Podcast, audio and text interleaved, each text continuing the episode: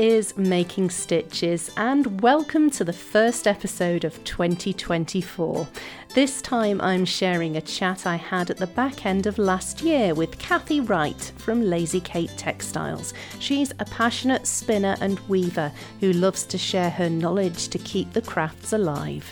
It's been wonderful, really, um, because it's so varied and it's so lovely to be able to pass on such a such an important skill. Spinning is to me, spinning is is so important as a heritage skill for lots of reasons. But yeah, so when somebody falls in love with that, it's just it's just like the best buzz, really.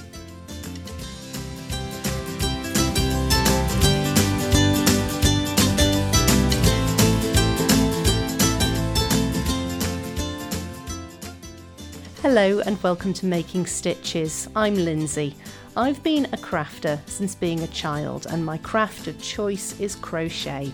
I design patterns for magazines and my own online shop, and as well as this, I love to hear people's stories, especially other makers, and hear how they came to be doing what they do now. Making Stitches podcast gives me the perfect excuse to speak to other creative people and share their stories with you. So, whether this is your first time listening or if you've been here many times before, it's lovely to have your company today. This time I'm sharing a chat I had with Cathy Wright late last year. Cathy runs Lazy Kate Textiles from her narrowboat in Liverpool. I really enjoyed hearing about how Cathy's career developed from attending embroidery classes as a teenager to running classes of her own to share the heritage crafts of spinning and weaving. We'll cover all sorts of things from rigid heddle looms, now that's not easy to say, to lazy Kates and niddy noddies. I hope you enjoy hearing about Cathy's creative journey and her infectious enthusiasm for her craft as much as I did. Here's our chat now. I'm a spinner and a weaver. I'm based in Liverpool. Um, I work with my daughter, and uh, we teach workshops all around the northwest. Really, wherever um, wherever we we can be invited to places, we'll do groups, and we teach in in wool shops as well around the northwest. So it's mainly um, spinning from beginners all the way through to advanced and from um, from this the, the sheep you know preparation from the fleece all the way through. But then we also do rigid heddle weaving classes as well so and from beginners to advanced in that as well. Now for the uh, uninitiated what is a rigid hemel weaver? Weaving sorry right, so i couldn't even say that seen looms with all the shafts and treadles and things like that. This is a very, very simple loom. And so it allows people to be introduced to weaving without it being overwhelming. Because originally the um, the apprenticeship for, for a weaver was eight years long. So mm. it's, we talk about a rabbit hole, you know, I mean, you can absolutely dive down um, very deep in there. But if you wanted just a little taster of weaving, rigid heddle looms are very very simple, but you can produce something um, very that's that's really nice, even if you've even if you've never touched a loom before. Um, I thought I think I, I just thought I'd I'd be ready with something. So just just to give you an idea, on a tiny little loom, a rigid heddle loom, you can produce oh, wow. something like that, even if you've never woven before. And that we get a big buzz out of that because people are thrilled what they can make and you know so so as an introduction to weaving rigid heddle looms are great. Wonderful. And for the people who were listening who didn't get a chance to see what you held up there that was a beautiful was scarf wasn't it? That's yeah really so this lovely. this scarf um, is made with um, sock yarn. So for your, I would imagine that a lot of people have gone big stash of indie dyed yarns, which is, is speckles and, and things like that. Well, rigid heddle looms use those those lovely yarns, those sock yarns. And so these are this is all done with sock yarn. So wow. it's just really very, very simple, very simple plain weave scarf. But because of those because of the colours that indie dyers use, they're, they're absolutely brilliant on a on a rigid heddle loom. Oh, very simple. That's fabulous. So is this something that you have been doing for all of your life then? Did uh, did weaving and spinning come into your life at a very early stage? Um, my mum was always a brilliant, and is always a, is a brilliant knitter. and she an embroiderer and all of those things. But I didn't really go down that route at first. But when I left school, um, she took me while I was waiting to go on my YTS, which tells some people exactly how old I am. Um, she took me on an embroidery class in just in a little local local shop, and I fell in love with embroidery. Then I met a um, a textile artist in Liverpool. She was called Anne McTavish, really, really incredibly talented lady, and she would do embroideries and tapestries on huge canvases. She would project onto the wall the, the pictures, and then she would embroider that. She would embroider on wire, and they were all um, amazing 3D productions. They were absolutely fabulous, and she would use very, very heavily textured yarn. And so I decided to make my own. That was when I was in my early 20s. In between then, then I went and moved and lived in London for a while. So I came back to it when um, in about maybe early 2000s and um, and then um, I decided to um, go down that route so I produced uh, I, I learned to spin and then I learned to dye as well and the lady who taught me to dye was just in a, a wool shop and she said get a pot get a pot glug of vinegar put your fibre in sprinkle some dyes and that's how I started to, to dye just from just from that. Um, then I met Sue Crawford, Susan Crawford, and because she lived locally, and then I started to spin for her. And my mum would, um, my mum would design patterns for her. She had a, very early in the internet, the years of the internet, she had an online magazine called Knit on the Net, and we would we design for that. And so it went on from there that I would start. So I started to teach spinning in um, 2008, and then I went on and I set up on my own in 2016 with just teaching um, and selling the looms and things like that from 2016. Wow, so it's been very much a big part of your life all the way through this this sort of thread of creativity from the embroidery through to what you're doing now. Yeah, yes, it's been it's been wonderful, really, um, because it's so varied and it's so lovely to be able to pass on such a such an important skill spinning is to me spinning is is so important as a heritage skill um, for lots of reasons but yeah so when somebody falls in love with that it's just it's just like the best buzz really Oh, wonderful. Now, do you need a lot of equipment to do spinning if, if you wanted to, to start taking it up as a hobby? No, you don't. You could pick up a second-hand spinning wheel for probably around about. You might be lucky and get one for a hundred pounds. Um, you you would want a spinning wheel. You'd want a lazy Kate and a niddy noddy, really. And if you buy from a spinner, they'll sell you all of that together. If you join a guild, if you're lucky enough to have a guild locally, you can join the guild there and you can borrow those things. So you don't need necessarily to have a huge amount of of um, of equipment. You can also buy the fibers straight from say somewhere like World of Wool. And so I would think for about 100 grams of fibre, maybe you're talking about two two pound, three pound, depending what depending what you pick. Or if you go and support a local farmer and buy a fleece, they probably just give you a fleece. So mm. it depends on why you're spinning and what your how how sort of rustic, how raw you want that you want that process to be. If you just because for a long time I was all about the dyeing, see, so I just wanted I didn't want to clean any fiber. I didn't want I just wanted to spin and make the hand spun yarn.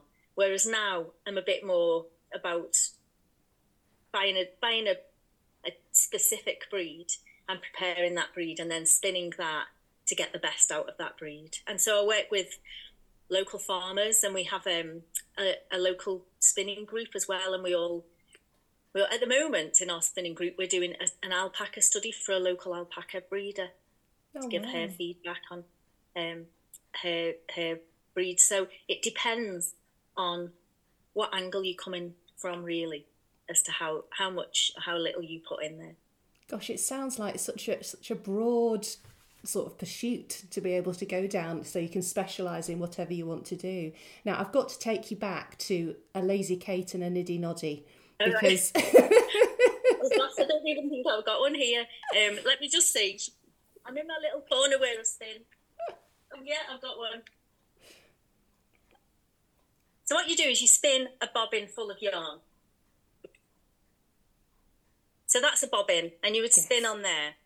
And so you spin two bobbins with your wheel going in the clockwise direction. And then you twist those together or ply them together.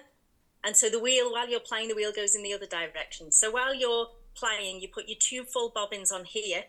Right. So that's a Lazy Kate. Okay. And then when that is on your third bobbin as applied yarn, you then take it off and you want to make a skein. You know, you've seen the old skein twisted. Yeah. So you put that on a niddy noddy. And this is a niddy noddy.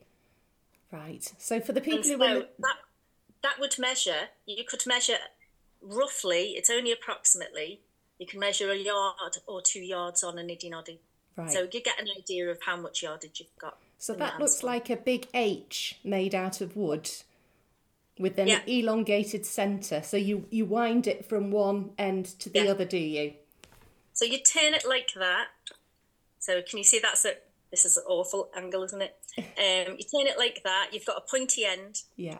And you, what you do is you wind it around like that, and you're literally making just a really big loop that you then can twist. Oh, right. And so it keeps everything in order, really. Wow. Um, but yes, when I send these out, and at the post office to say, "What is that?" and I say it's a niddy noddy, I think I'm a bit bonkers.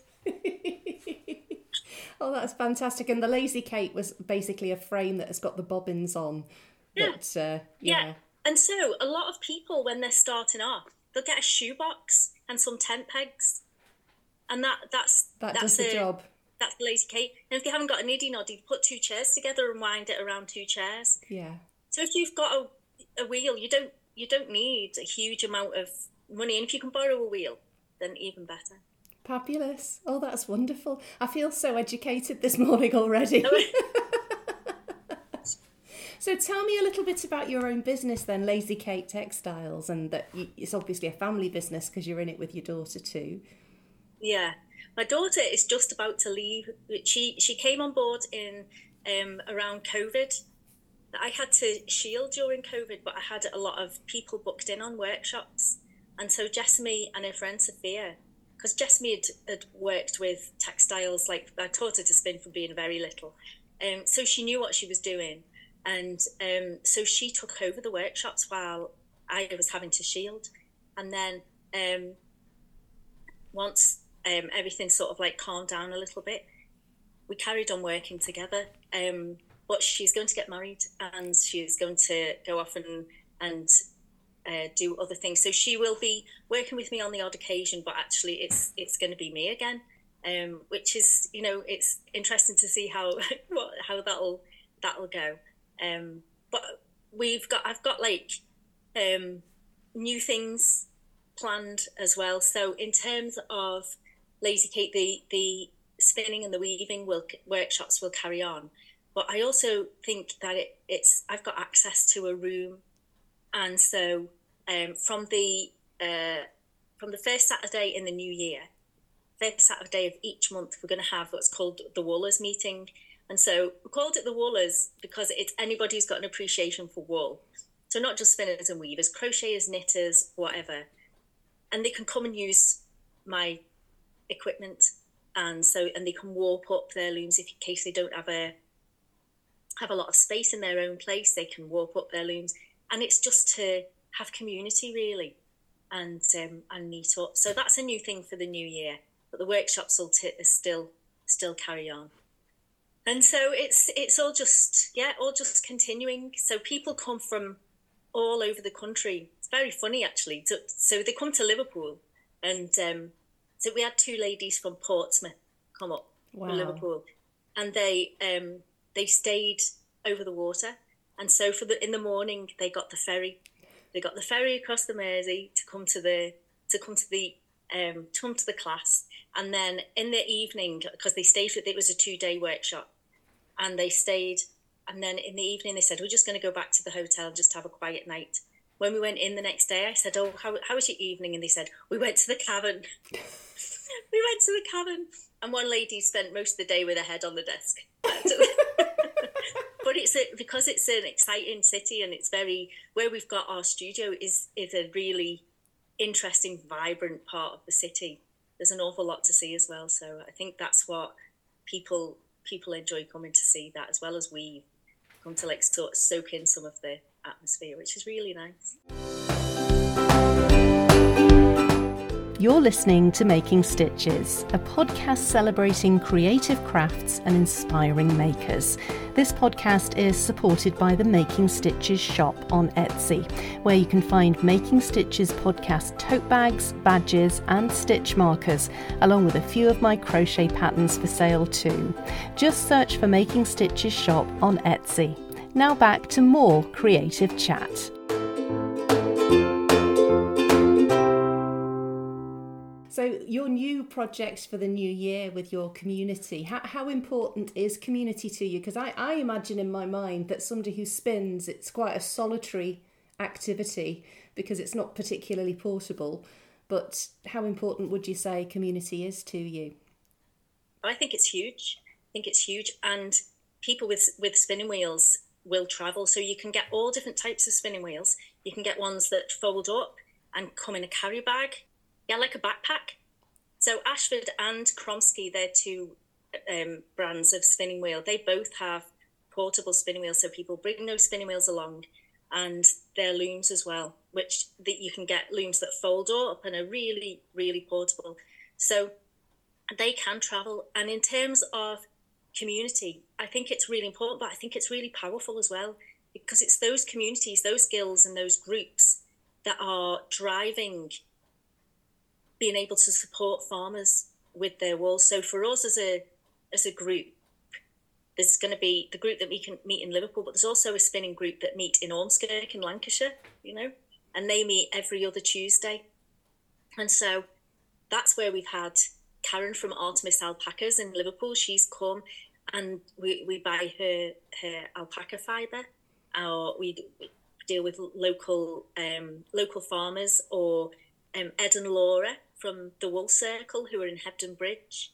And so all of these people, we can all just keep keep this community, keep this wonderful skill alive and give the farmers a fair pay for their fibre really. So as well as being somewhere where people can come and be with other like-minded people, it is an important they're doing an important thing as well really.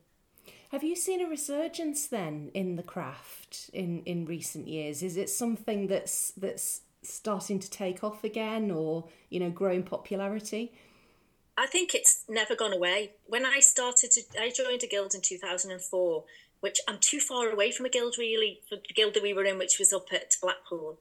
Um, it was the very, very early days of the internet, and it was a quite a small group, maybe about 20 who met regularly.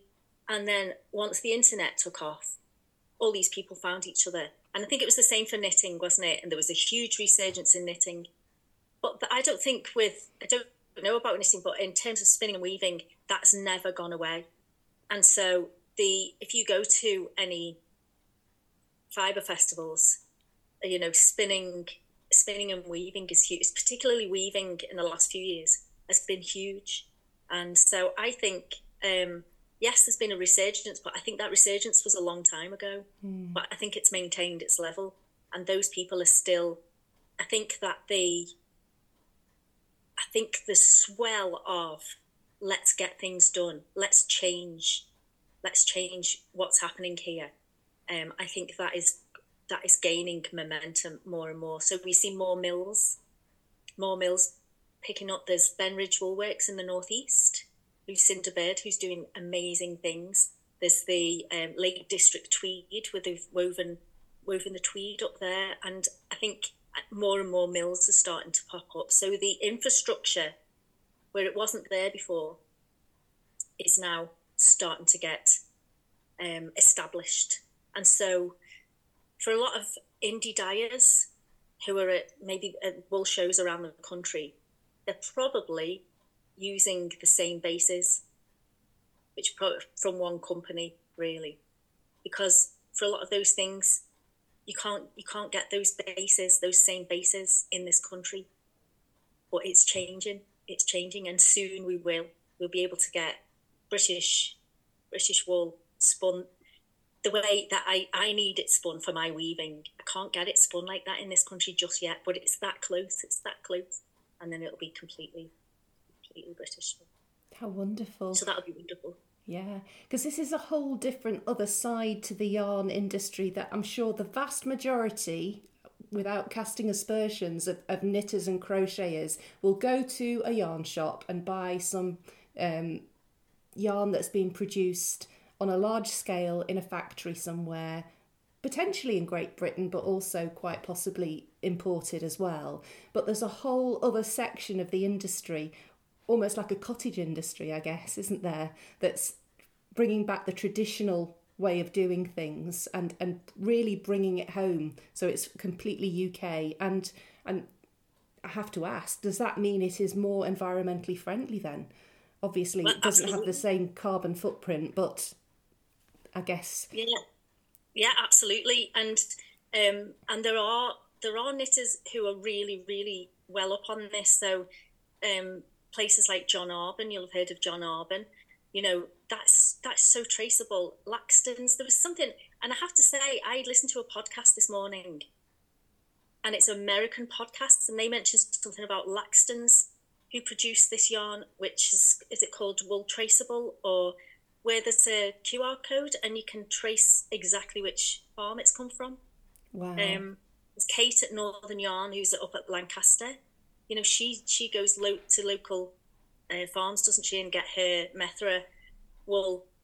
Um, so I think that there's a lot of knitters who are really, really clued up, really clued up, and they buy, they buy breed specific, and they buy um, to support because to support these these places like John Arbon and you know because it's really really important to them. Mm. uh, that it's they they will knit that thing. They will buy it from it they know the breed.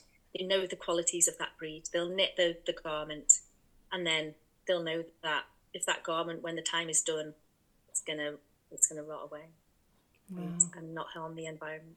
Yeah yeah. Oh gosh that's so important isn't it really to keep keep these traditions alive and to also keep things local and also not only for the environment but also for the farmers themselves. Mm-hmm.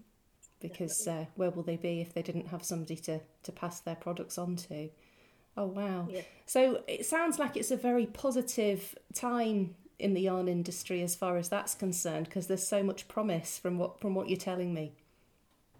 I think so I think so. I think that I'm always excited about it, but but I think yeah, um, yes, I think it is. I think it is a, a, really exciting time because I think that we're all you never stop learning, do you? You never stop learning, and so um, because there are all these new mills and things like that, there's there's so much more to discover that wasn't available before. It wasn't available when I first started um, spinning, but all these things now uh, are in the pipeline, and so yeah, it's super exciting, super exciting, and and I think in the northwest as well, in the northwest of England, we're very lucky because we've got access to an awful lot of exciting things that are going on, which is which is lovely too. Absolutely, no, there's such potential, isn't there, for ex- exploration and expanding all our skills and the thing the, the products that we use too. Oh, so what would you say now? Taking it back to a very personal kind of situation, what would you say your craft gives you personally, aside from a an income? Um, for me, I think spinning in particular, um, learning to spin for some people can be a little bit of a challenge than it was for me because there's a lot of coordination involved. But once you can spin, um, it is the most calming, meditative um, practice, I think. And if I'm ever stressed about anything or um, I don't need, I can come in and spin. I don't need to spin for anything in particular, but I can, I sit down and I spin. And I suppose it's that same thing that um, you hear about with knitting and crochet. It's a, it's a repetitive action, isn't it? And so the, the, the repetitive action of drafting like this, and I can feel my body calm down feel everything just chill and and get lost get lost in that for an hour or so and so it's it gives me it gives me a chance a bit of peace really and it's very very special So I don't feel I don't feel I particularly have to produce anything, but just in doing that is a little bit of an escape, and it's I, I think that's really important for me personally. Yeah, yeah. Oh gosh, yes. I can totally identify, not from the spinning point of view, but just that repetitive action and being able to just either zone out of what's what you're doing or completely focus in what you're doing just clears your mind from uh, from all the other things that are crowding into your mind at the time don't they? Yeah it's and just... i think that for us who of, of people who have those crafts we do wonder what people would do who don't who don't have that don't we? Because it's it just it's just such a wonderful thing isn't it? It truly is it truly is yes. I think a, a good deal more wine would be consumed in our household if i didn't yeah. have that. Us too. It sounds like you've got an exciting future to look forward to and it, it's just yeah it sounds really exciting and, and you're clearly touching so many different people's lives and, and bringing them over to this really calming hobby which is doing so much good well, everybody is welcome to come to the the Woollers. You know, that's an open that's an open invitation, and uh, and so you know, if people are interested, just to pop in, even just to have a, even if they're curious, it'd be really nice to meet. Oh, that's wonderful. Well, I'll put the details for that then in the in the links to the show note and, and links to your to your website so people can find you and find out more about what you're doing. And Thank it's you. been it's been really lovely to speak to you. Thank you so much for sharing a little bit of your world with us. All right, thank you. It's been lovely. My thanks again to Cathy for taking the time to speak to me for Making Stitches podcast. If you'd like to find out more about Cathy and her work at Lazy Kate Textiles, you can find the link to Cathy's website in the show notes for this episode. That's all for this time. I do hope you enjoyed listening. If you'd like to support my Making Stitches adventure, you can find links to my online shop and Ko-fi page in the show notes too. And thank you so much for listening. It's been great to have your company. I'll be back again in two weeks' time with another creative chat for you to enjoy. Until then, though, stay safe and enjoy your crafting.